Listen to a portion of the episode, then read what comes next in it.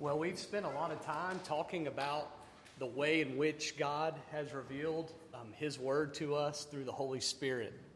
And I'm very thankful because, in the way in which God communicates His Word to us by the Holy Spirit, He speaks to us in creative ways so that we can understand it.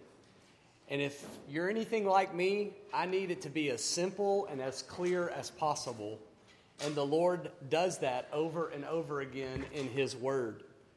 He speaks using what we would call analogies and word pictures in such a way because He is communicating to us truth.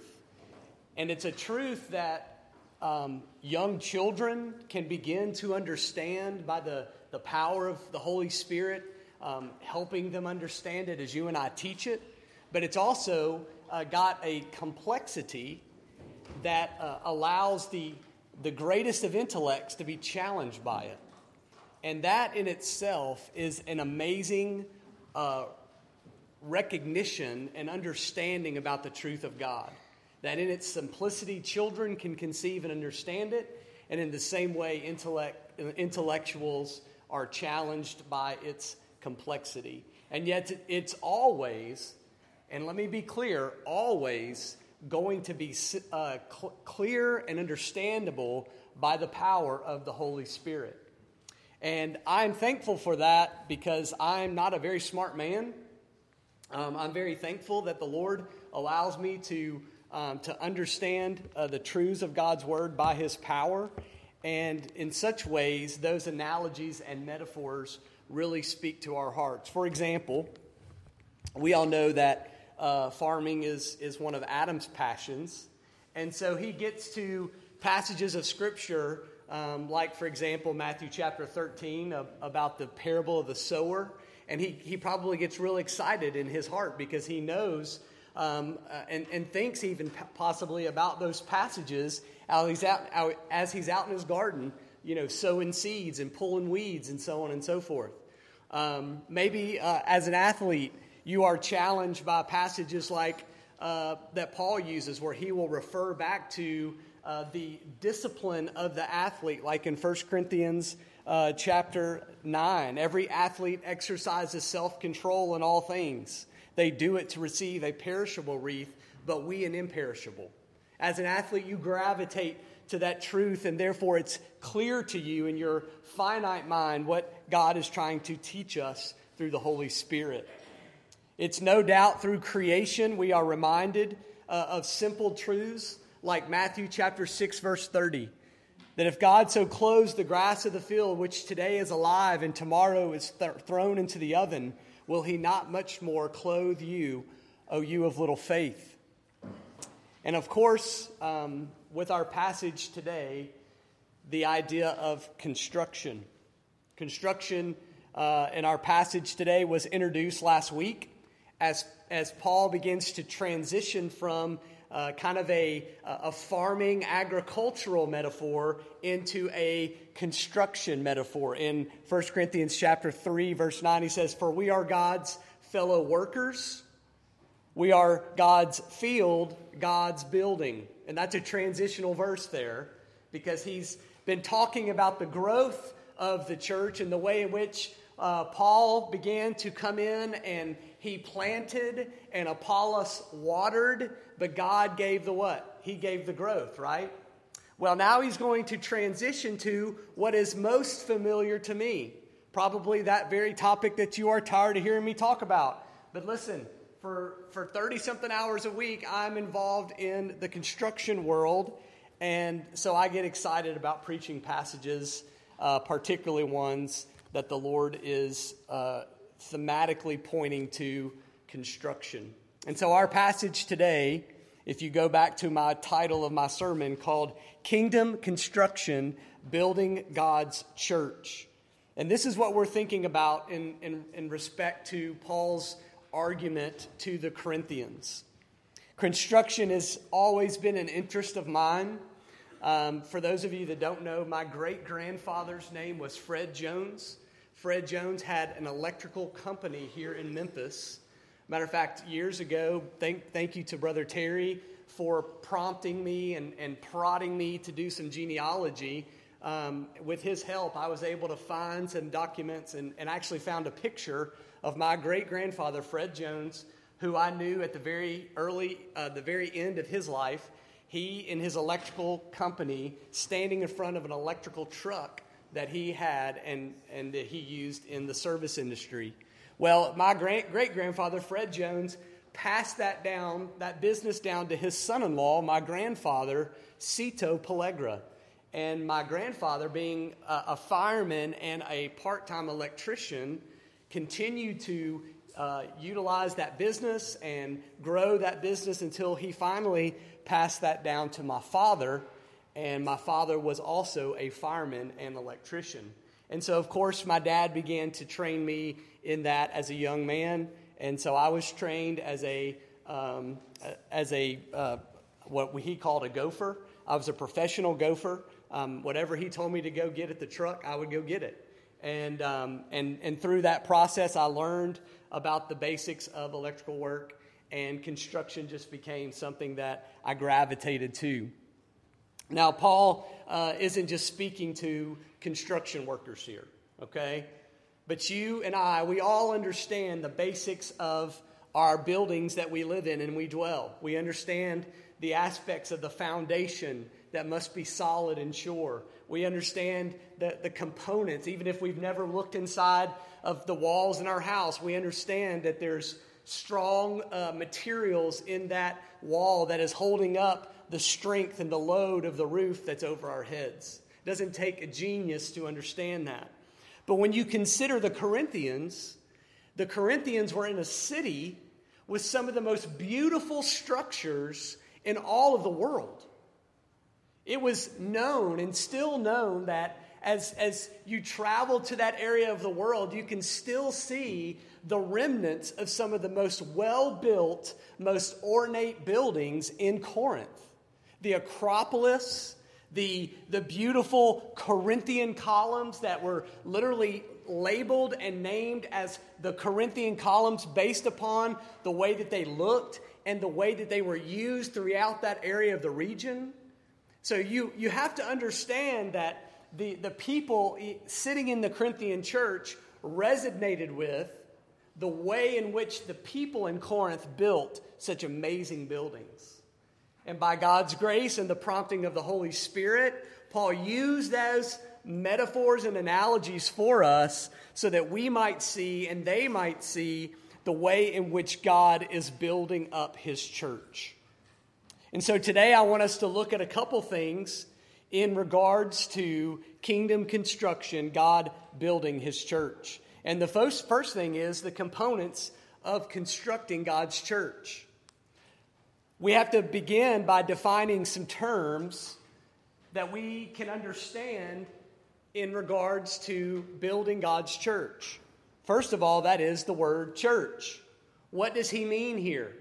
Well, if you read chapter 3, starting in verse 10, you'll be reminded that Paul is talking to believers, and he's doing so in such a way that he's really uh, rebuking them because they are failing to build the church in the way that God intends for it to be built.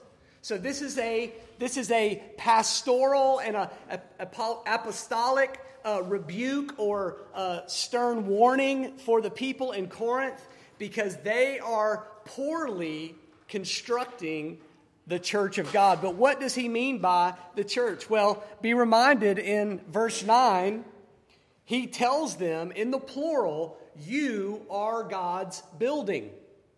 Okay? He's not talking about a physical structure, he's talking about the people that are God's building. And so when we talk about building the church, we are not talking about building a building. We're not talking about the structure. We're talking about the people. And the people begin with you and me individually. So, if the church is going to be built in a proper way, it must begin with us as individuals being built up faithfully and, and properly. But more importantly, also, it's corporately. So, Paul is not talking about the six or seven steps that we must take to have a large congregation. He's not giving us a church growth model physically or numerically. He's giving a church growth model spiritually. How does God want us to grow the church of God individually as human beings, as believers in Jesus Christ? And how does He want us to grow spiritually, which in turn God uses to grow us numerically? See, the temptation is, is real in all of us. Maybe you grew up in a small church, and maybe you just resonate to small congregations. But our cultural desire at times, our fleshly desire is man, I just wish we had more people here. You know, I just wish our church was bigger. I wish our church had more programs, or I wish our church had more things to do, or had a bigger building, or had its own building. And the temptation there is to fall into the cultural norms of what defines a healthy church. But what defines a healthy church and what defines a growing church is not the people in it, and or the, excuse me, the, the number of people in it, but it's what's happening within the people in it. How are they growing spiritually? How are they being challenged? How are they living by faith and, and turning from sin and growing in personal holiness? These are some of the components that we're going to look at. But ultimately, above all things, the church is the people of God. Listen to what Greg Allison says in the book Sojourners and Strangers, a ecclesiological book about the doctrine of the church. And by the way, ecclesiology is just the study of the doctrine of the church, okay? Listen to this definition. He says, The church is the people of God who have been saved through repentance and faith in Jesus Christ and have been incorporated into his body through baptism with the Holy Spirit. It consists, he says, of two interrelated, interrelated elements. The universal church is the fellowship of all Christians that extend from the day of Pentecost until the second coming, incorporating both the deceased believers who are presently in heaven and the living believers from all over the world. The universal church then becomes the second aspect, the manifestation of the uni- universal church in the local church. So you have the universal church and you have the local church that consummate or, or, or compose the church as a whole. He continues The church is composed of a particular people, sojourners and strangers, as Adam prayed and made note of earlier. In contrast with some common notions today, he says, it's not a building. The church is not a denominational tag. It's not a national or state church. It's not avatars worshiping together in a virtual war- world. And it's not the Catholic Church, which it's claimed as, which it claims to be the one church of Christ. Rather, the church's people, specifically the church, is the new covenant people of God. That is the church that Paul is referencing. Grammatically, from the text in verses 16 and 17, he says, Do you not know that you all are God's temple and the God's Spirit dwells in you? That word you there, that pronoun is in the plural. So in your West Tennessee version of the Bible, you might say, you don't do you not know that y'all are God's temple and that God's spirit dwells in y'all? If anyone destroys God's temple, God will destroy him for God's temple is holy and y'all are that temple. We all are the temple of the Lord. The Holy Spirit dwelling in us, we are the church. Secondly, the foundation. Paul makes a a significant point in verse 10 that according to the grace of God given to me, like a skilled master builder, I laid a foundation and someone else is building upon it. Let's eat, let each one take care how he builds upon it, for no one can lay a foundation other than that which is laid, which is Jesus Christ. Paul speaks in the very simplest and profound terms letting us know that the very foundation, the very thing in which the church is built upon, is not the wisdom of the world. It's not the, the, the psychologies and the ideologies of the world. It is literally the truth of the revelation, the living revelation of God, Jesus Christ. He himself is our foundation. And Paul laid that foundation in Corinth when he arrived there to preach the gospel and make disciples. Paul is very simple. The foundation is Jesus Christ. Paul is very simple and very direct in other aspects of his writings as well. Like, for example, 1 Corinthians chapter 15. He's very direct and clear about the gospel. Christ died for our sins in accordance with the scriptures. He was buried. He was raised on the third day in accordance with the scriptures. If you're unfamiliar with that passage, it is a clear declaration of the simplicity of the gospel. Paul here wants to be clear that if we are to have a proper church, if we are to be the proper church, we must have the foundation in Christ alone. Otherwise, the foundation is fragile and the house will fall. Or the foundation is not level and the house will be out of level and out of plumb.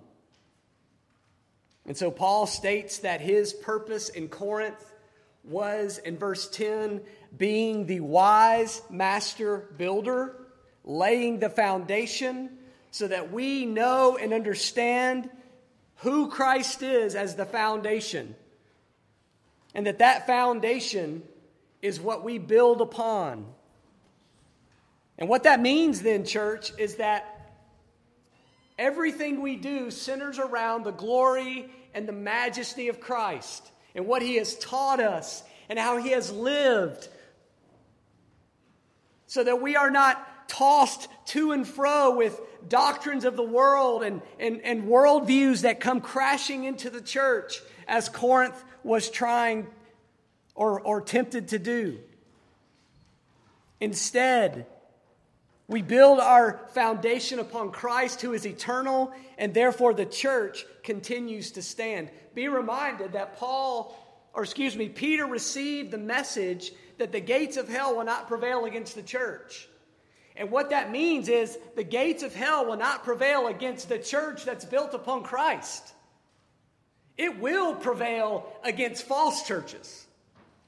The gates of hell will prevail against, against, uh, against churches that we would call uh, false churches or not the true church that build their ministries upon the things of this world. They're more focused on politics. They're more focused on programs. They're more focused on theatrics and entertainment. I talked with a pastor this week who was just in very great distress and, and, and, and turmoil, just sharing and, and opening his heart to me about the difficulties in his ministry. And he referenced the, the difficulty in his community of um, of reaching the community because of other churches that are so entertainment driven. He told me a story about a, a local pastor that literally rented a hot air balloon to fly it around town to advertise his church and, and to come, to come flying in into an event. And we're reminded in those situations how some churches and some ministries are constantly trying to catch the attention of their patrons with some other means than Jesus Christ. And in doing so, it may sound like this really great idea, but in those moments, they're saying that Jesus Christ is not enough. That the attraction to and the satisfaction in Jesus is not enough. We have to do all these other things to build us up because the worship of Christ, the celebration of his work upon the cross, of his glorious resurrection, of his coming again, is not enough for us. But throughout the history of the church, since the inception at Pentecost, There has been nothing that has solidified the structure of the church in this world other than Jesus Christ and his word. It is what uh, he is what has allowed the church to stand. And so the application for us, church, is that if we are the church, is Christ the foundation of our lives individually? Is he the solid rock that we anchor ourselves to in times of trouble and difficulty? You guys saw that I put on Faith Life my connection to this dear family in Memphis that has seen their wife and mother and daughter abducted and now tragically believed to be dead. We did a job for the Fletchers early on when I started at, at Coleman Owen.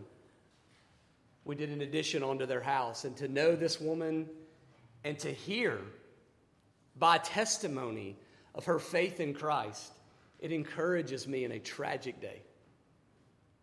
It encourages me to know that she clung to Christ. She taught others about Christ, that she, by confession and, and, and by the fruits of, of the work of the Holy Spirit in her life, she emanated a love and a dependence upon Jesus Christ, so that even in these most tragic moments, we would hope and believe that Christ was her foundation. And that encourages me. Is He your foundation? In those tragic moments, would you cling to Christ? If it's your wife or your daughter or your children, would you believe and trust in Christ alone as your salvation, as your strength, as the one who would hold you and keep you even in the greatest of difficulties and even death? He would keep you and secure your faith in salvation for all eternity. Would you rest in him? And so Paul turns his attention from the foundation then to the workers. We have the, the church defined, we have the foundation defined, and now he begins to focus on the workers, the laborers. In verse 10, Paul humbly acknowledges that he is the wise master builder. He's wise in comparison to the confused culture that taught that man's wisdom made them wise. But Paul is saying, No, I'm the wise master builder because Christ has saved me, and I understand that the church must be built upon him. That makes him wise. And he calls himself the master builder, which in the Greek is the, the, uh, is, the, is the Greek word architecton, which is where we get the word architect or architecture. And it's, it's literally implies that he is the one that, that built upon the, the, the building after the foundation of Christ was laid. He is the wise master builder. And that implies that, that the church must be built following plans, following strat- making strategies, taking action steps in order for things to be followed properly. Healthy churches are not grown willy nilly. All steps in growing a healthy church of God's people must be filtered through what Jesus Christ taught about the church, what the Word of God teaches about the church. It serves as the blueprint of how we function and live as God's people. And so Paul refers to himself as the master laborer or the master builder, the architect not the one who designed the plans, but who carried them out. The blueprints we know of the church were given through eternity by God Himself. But Paul also talks about others, the other laborers in this work, which is us. He's referencing, first of all, in verses 11 down, he says that I laid the foundation and someone else is building upon it. Let each one take care how he builds, for no one can lay a foundation other than that which is laid, which is Jesus Christ. Paul is clearly referring personally and specifically to the work of Apollos. Paul was faithful to lay the foundation, and he was trusting the work of Apollos, who came after him and built upon that. Apollos' work, work wasn't in opposition or in competition to Paul. Both heralded the cause and the glory of Christ in the church. Therefore, they are laborers working in conjunction together, following the design and the plan of the build and bringing it to fruition. So let's consider a couple truths as laborers. Number one, as laborers and workers, you and I, who continue the process of building upon the universal and the, or the, excuse me, the corporate church, starting with us as individuals, we must understand that, that the workers don't redesign or rewrite the design of the building. It's been done for us by God Himself. And we at times want to rewrite church, right? Oh, it's not, it's not the way that it's, it's just not really working in the world today. So we need to kind of put our own spin on it. Well, first of all, folks, it's about God's people. And regardless of what we might think, trans cultural, trans historical, we have not changed as people. So the church is going to remain applicable from the way in which God teaches it in His Word because human beings have not changed. We are the same, we are committing the same sins, we are doing these same things throughout history. Therefore, church is contextualized by the Word of God. It doesn't need to be contextualized by the culture. That means that it's applicable to us as it was applicable to the Romans and the Greeks and the Jews. We don't need to change it, we don't need to rewrite it. And secondly, workers, laborers, accomplish the task of building the structure upon what was already laid, paying careful attention, paying carefully paying attention to the details of how we should build it. Therefore, accepting our role faithfully to build. And I think this is important because, again, you can go on Amazon and you can go on different places and you can read a lot of books about the church and, and, and, and God's people, and, and you find instructions and things. And a lot of those books have no instruction from God's Word, it's all pop, pop psychology. It's all cultural studies and sociological studies. It has nothing to do with what does the word of God say about God's people and how they should live as the church. Or corporately, how does God structure the church? How does it uh, uh, uh, bring about its leaders and bring about its people? How does it function in holiness? I mean, look at it in our culture today. Churches corporately are being led by people that God has clearly said should not lead the church. And it's not practicing things that God has said churches should practice, like church discipline. I remember years ago, uh, an issue of church discipline made it to the commercial appeal, and the commercial appeal was looking at a case in the church about church discipline and saying it was defamation of character. And Christians were up in arms about that. You know why? Because they understood, some churches understood, the necessity of church discipline. But of course, the world's not going to understand that because it's not socially acceptable to discipline your, your members. And so the Word of God is what instructs us. We don't rewrite it, but we are entitled, or excuse me, responsible to accept the role of faithfully building the church. Not as consumers, not sitting, sitting idly by doing nothing, and not wasting the precious time that's been given to us to complete the task in our lifetimes.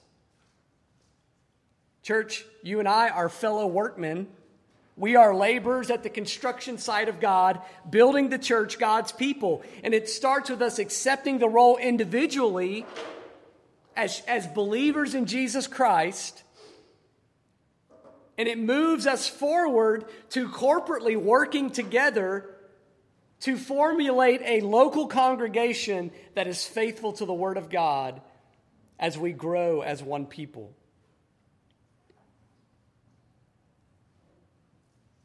So the challenge is first of all, as a believer in Jesus Christ, are you being faithful to grow spiritually?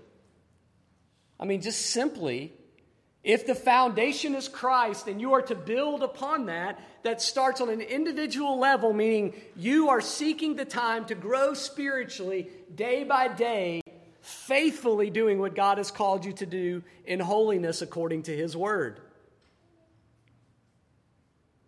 If not, then you're like the labor work the labor workforce out in our culture today where we can't even find people to come to work. You're like, I'm just taking a day off from the Lord Jesus today. I just need a break. It's been kind of a difficult week. So I'm just I have some sick days with Jesus and I'm just going to take some time off today. That's not building upon the work or the foundation of Jesus Christ. We are seeking to grow day by day in holiness. But secondly, are you seeking to grow the church corporately? How much do you understand from the biblical scriptures what is ordained and, and prescribed for the church? Do you understand why men are called to lead the church and not women? Do you understand the, the structure of, of a plurality of elders? a plurality of elders. That the function of deacons in the church are not pastors, they're deacons. Are you understanding how the, the structure of, of God's people working together is to serve the community and to preach the gospel? We are first and foremost evangelizers and disciple makers in the community helping those in need, caring for those who need to know Christ spiritually, not just meeting physical needs only. So we are God's workers, built upon the foundation of Christ who has saved us. And now to the materials. You know, we always encounter this issue in our in our business, and that's not my business, but Tom's business at Coleman and Owen, we always run into people who we give an estimate to, and day after day, people want construction work done cheap and well. Well, we can make it cheap and done and, and, and do it well, but the materials themselves will only last based upon the quality of those materials. So, in other words, the quality of those materials may be more expensive, but they will have a longevity that really you are looking for. You just don't want to pay for those things. And so oftentimes people want to skim on the, on the actual materials themselves, and then they wonder why they didn't last but one to two to three to four years. And Paul is making a very clear statement about the materials that are used in the building of God's church in verses 12 through 15. Look, at, look with me.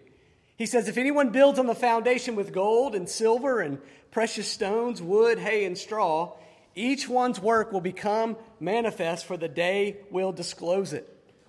Because it will be revealed by fire, and the fire will test what sort of work each one has done. If the work that anyone has built on the foundation survives, he will receive a reward. If anyone's work is burned up, he will suffer loss, though he himself will be saved, but only as through fire. Now, the metaphor here about the materials focuses on two types of materials. You have gold and silver and precious stones versus wood, hay, and straw. And the point that Paul is trying to make in this metaphor focuses on the quality of those materials. Gold and silver and precious stones are going to have more of a longevity in the testing of fire than wood, hay, and straw. He's not saying that gold can't be burned up by fire. Eventually, with enough heat, gold melts. Silver will melt.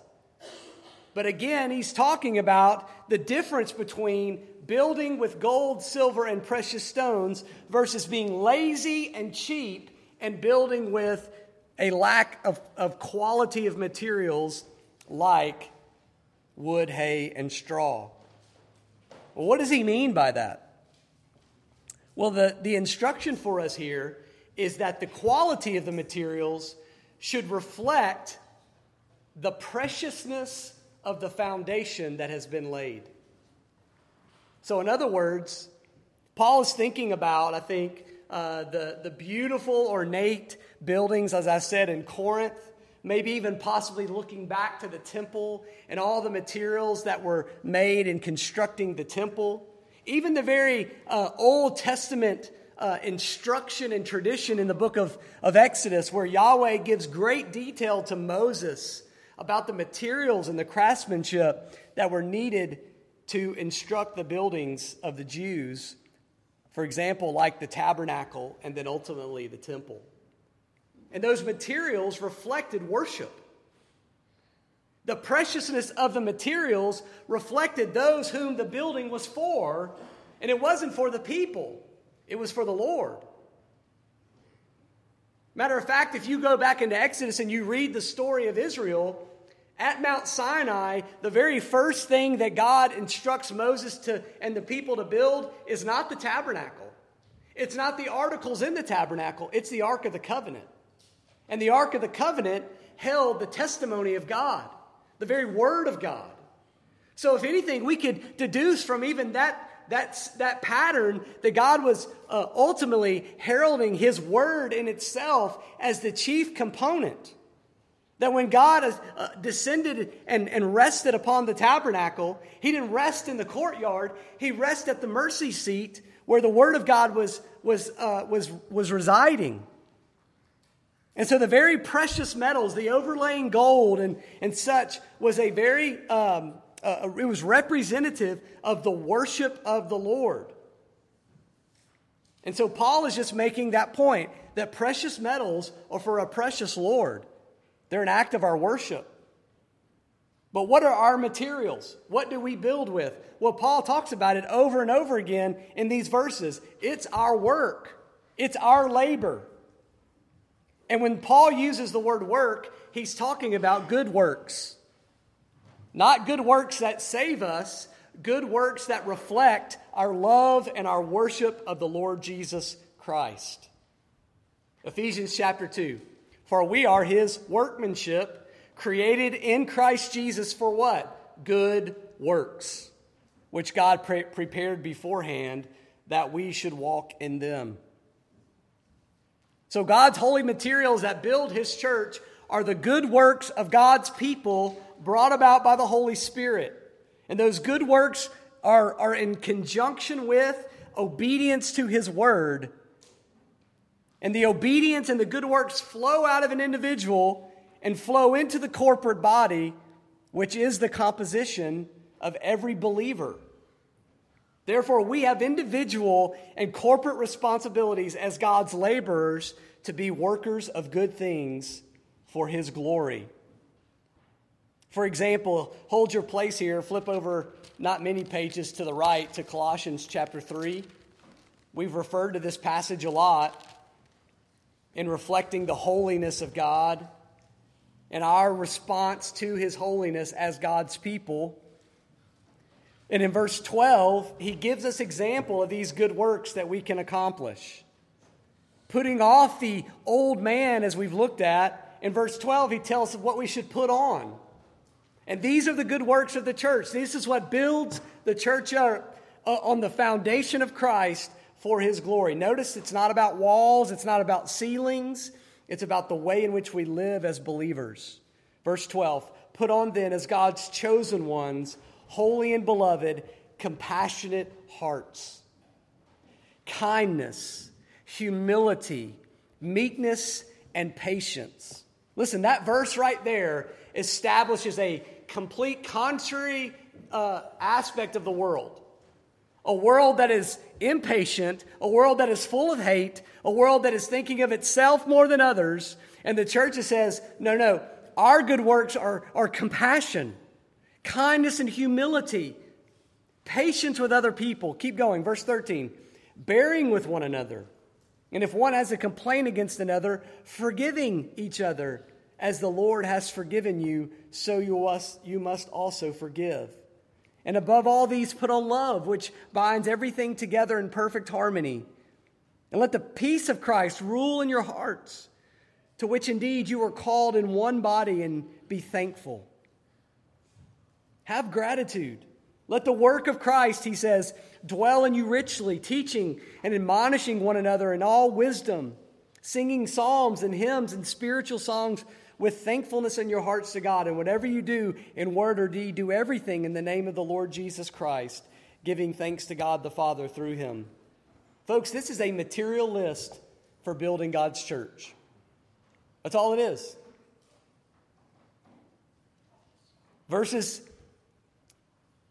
verses 1 down to verse 11 are the ways in which we should not build the church because we are changed we have been transformed by the power of Christ in our lives through the work of the Holy Spirit.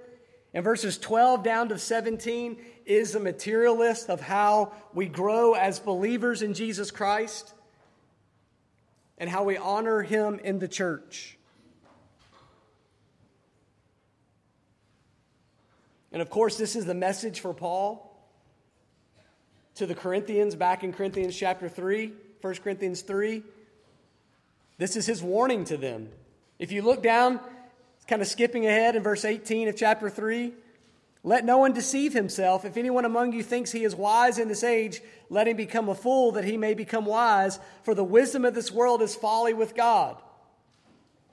That's Paul's rebuke of them. Why? Because that's how they were building the church.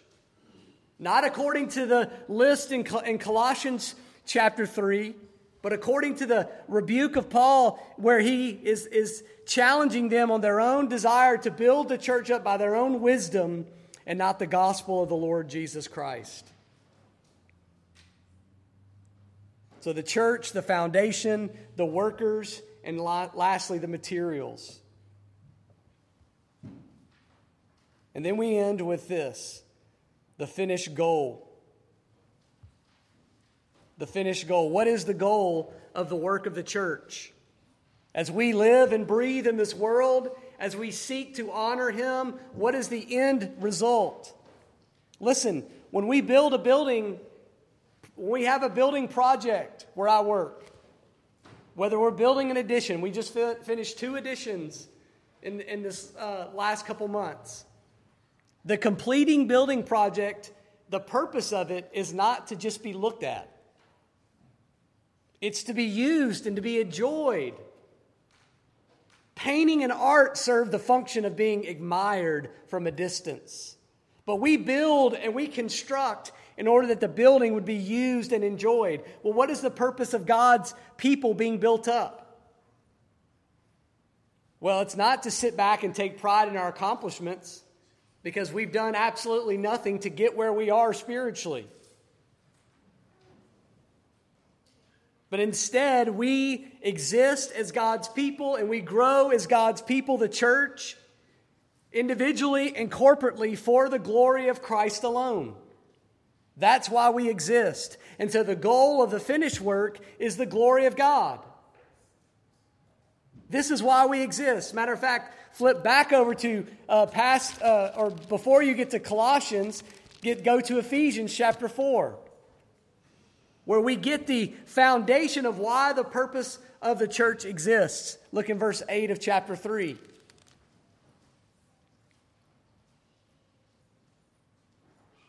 Circle this these verses 8 through 11 in your in your Bibles if you write in your Bibles. They are a beautiful definition of why we have the church. Paul writes to me, though I am the very least of all the saints, this grace was given to preach to the Gentiles the unsearchable riches of Christ and to bring to light for everyone what is the plan of the mystery hidden for the ages in God who created all things. That mystery, church, That plan is the bringing together of the Jews and the Gentiles together in the church, the people of God. Okay? That's the mystery that was hidden for the ages in God that's now been revealed. Okay? In verse 10, so that through the church, the manifold wisdom of God might be now made known to the rulers and the authorities in the heavenly places. This was according to the eternal purpose that he has realized in Jesus Christ our Lord, in whom we have boldness and access with confidence through our faith in him. So I ask that you not lose heart over what I am suffering for you, which is your glory. Paul makes clear that the purpose of the church is to make known to the very angels themselves the multifaceted or the manifold wisdom of God that is realized in Jesus Christ. Why would, he, why would we make known the wisdom of God to the angels? Because it's all about the glory and the praise of God. The angels are created to worship Him. But the angels can't experience what we experience in the very grace of God, the redemptive work of Christ. So the church comes together as Jews and Gentiles believing in Jesus, and we make known the multifaceted wisdom of God so that the angels can go, Oh, I understand, and let us worship and praise Jesus. MacArthur says it this way the purpose of the universe is to give God glory. And that will be its ultimate reality after all evil is conquered and destroyed. The church is not an end in itself, but a means to an end, the end of glorifying God. The real drama of redemption can only be understood when we realize that the glory of God is the supreme goal of creation. The angels were created to worship and praise God. You were saved by the blood of Jesus and raised to new life in Him, not to pat yourself on the back, not to bring together or come together in a community of believers, but to give God glory in all that He has done by forming the church for His own praise. That's why we are, as Paul says in verse 16 of Colossians chapter, or excuse me, 1 Corinthians chapter 3 he brings it to a close in this argument. You are the temple of God. Do you not know, he says, you are the temple of God? What happens in the temple? The worship and praise of God. But instead of going to a building to make sacrifices year by year, laying your, taking your sacrifices to the priest, you are that temple. And as I said before, you all are the temple of the Holy Spirit. That the Holy Spirit dwells within us as the church, as God's people.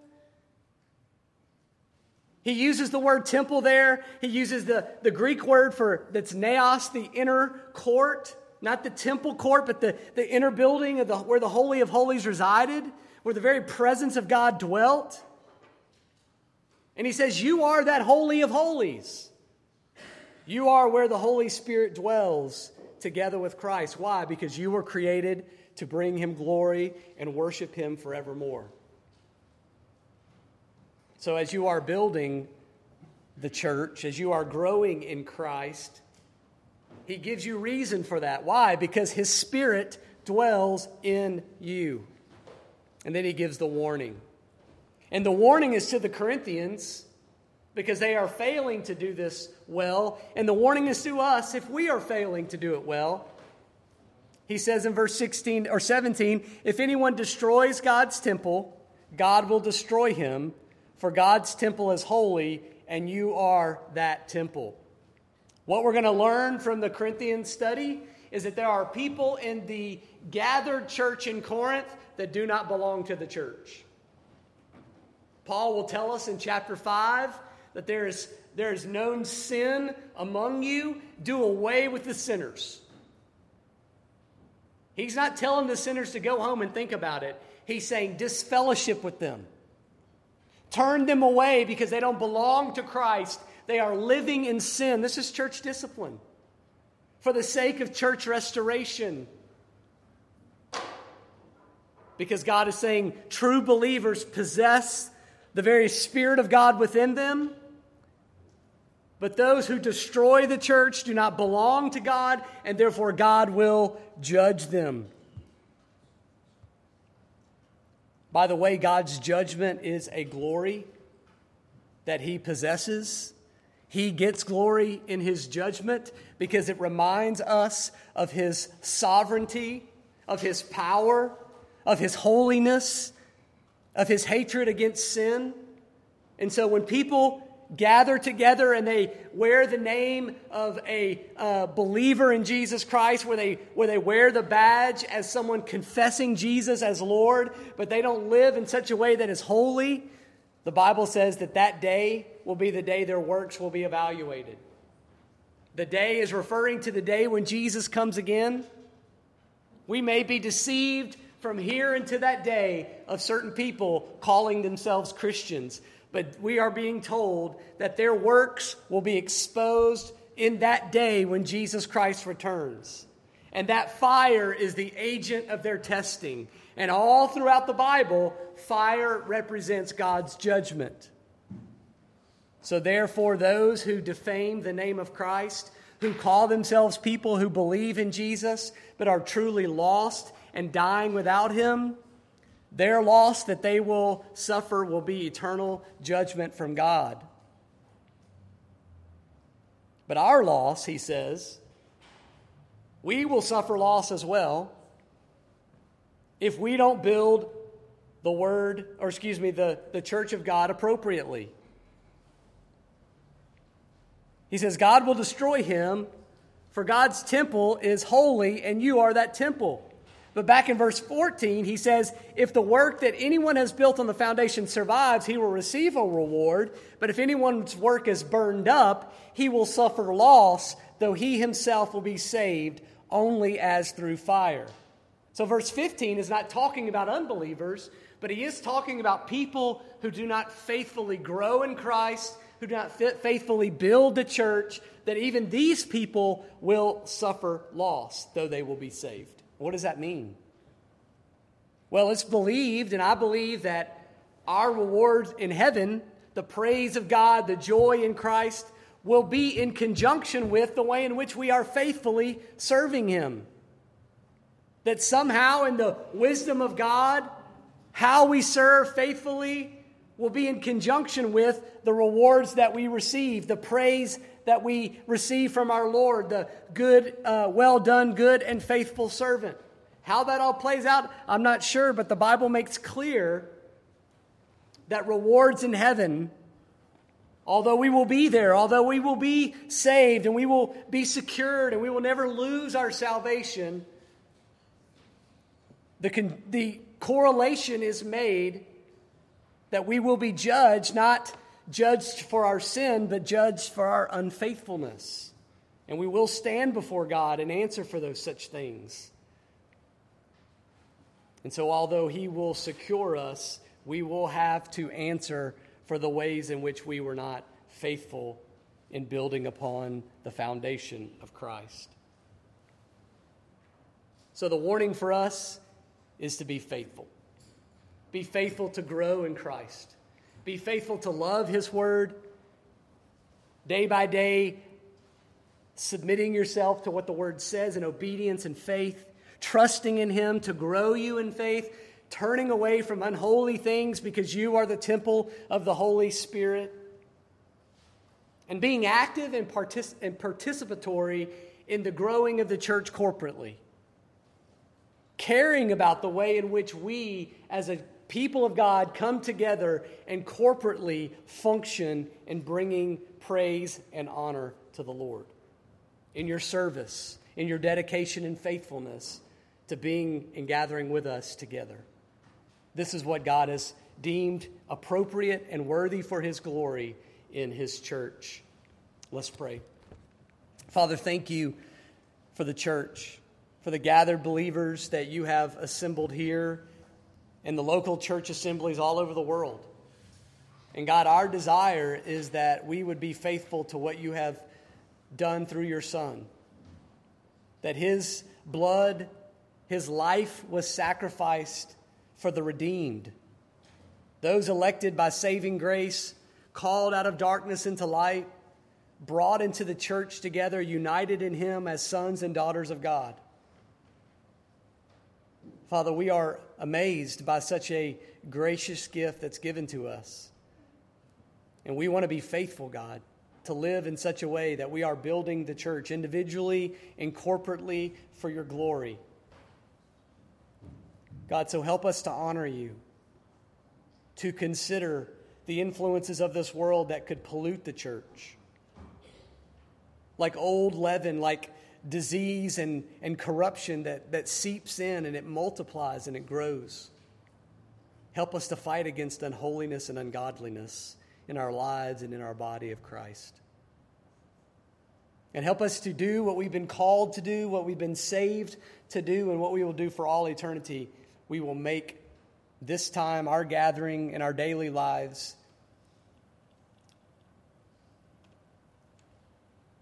as places and and, and uh, moments and, and days and, and years of worship. That our life would exist to glorify you in all that we do and say in our community for as long as we have on this earth. And that people would see Christ and our love for him in us, and they would give him praise and glory as well. And so, thank you for these words of instruction and encouragement today. In Christ's name, amen. Please stand with me.